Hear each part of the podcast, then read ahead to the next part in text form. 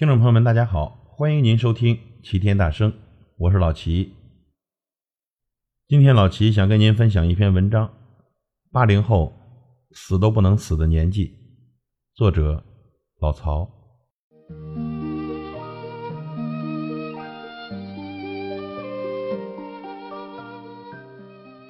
前几天，人民日报官方微博发出一条消息，标题为“八零后们”。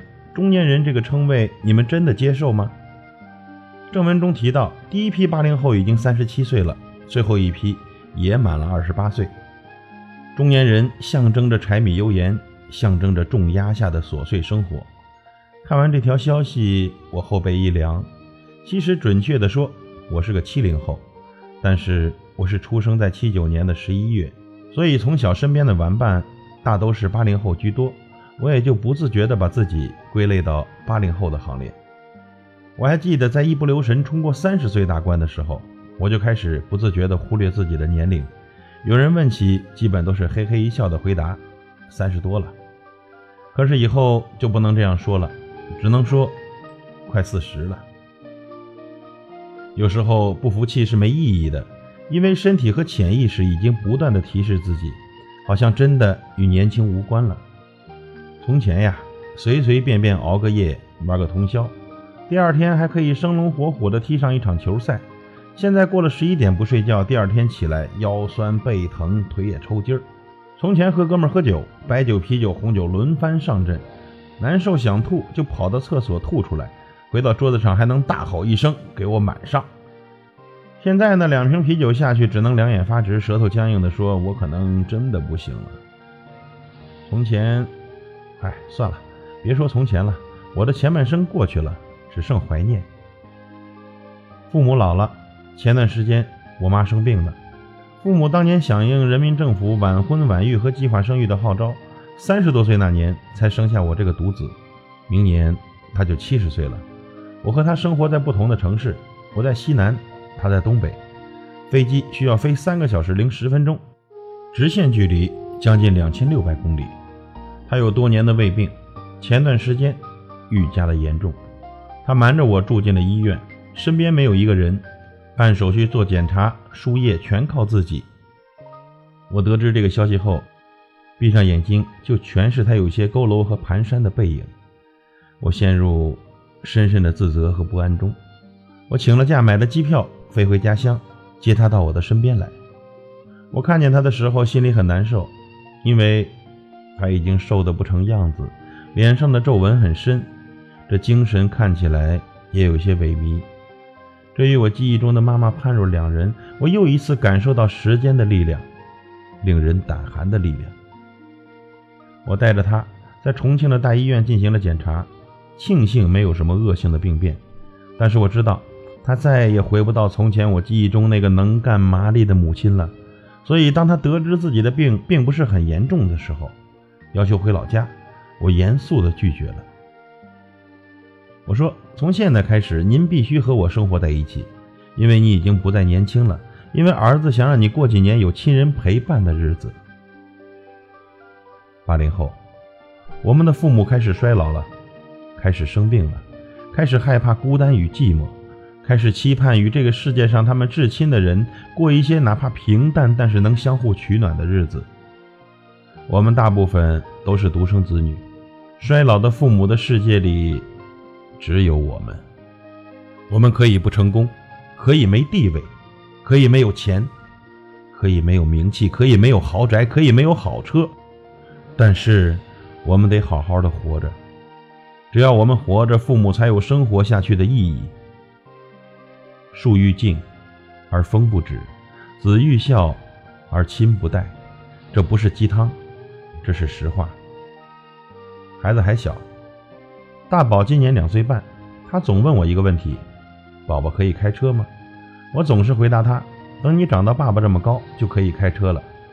他会说：那宝宝多吃蔬菜，长高高。我不太敢想，等他长到爸爸这么高，那个时候我是个什么样子？或者我还在不在这个世界呢？八零后是艰难的一群人。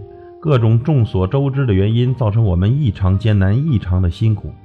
我们迫于生活的压力，过度的透支了自己的身体。我身边同龄的朋友就有早早离世的先例。去年，一个以前的同事，年仅三十六岁便因为胃癌离开了人世。在他患病的时候，我去探望过他，见了面，却不知道该说些什么。该安慰吗？可是，该如何安慰呢？我不知道。我们互相沉默着，彼此的凝望。他忽然开枪了。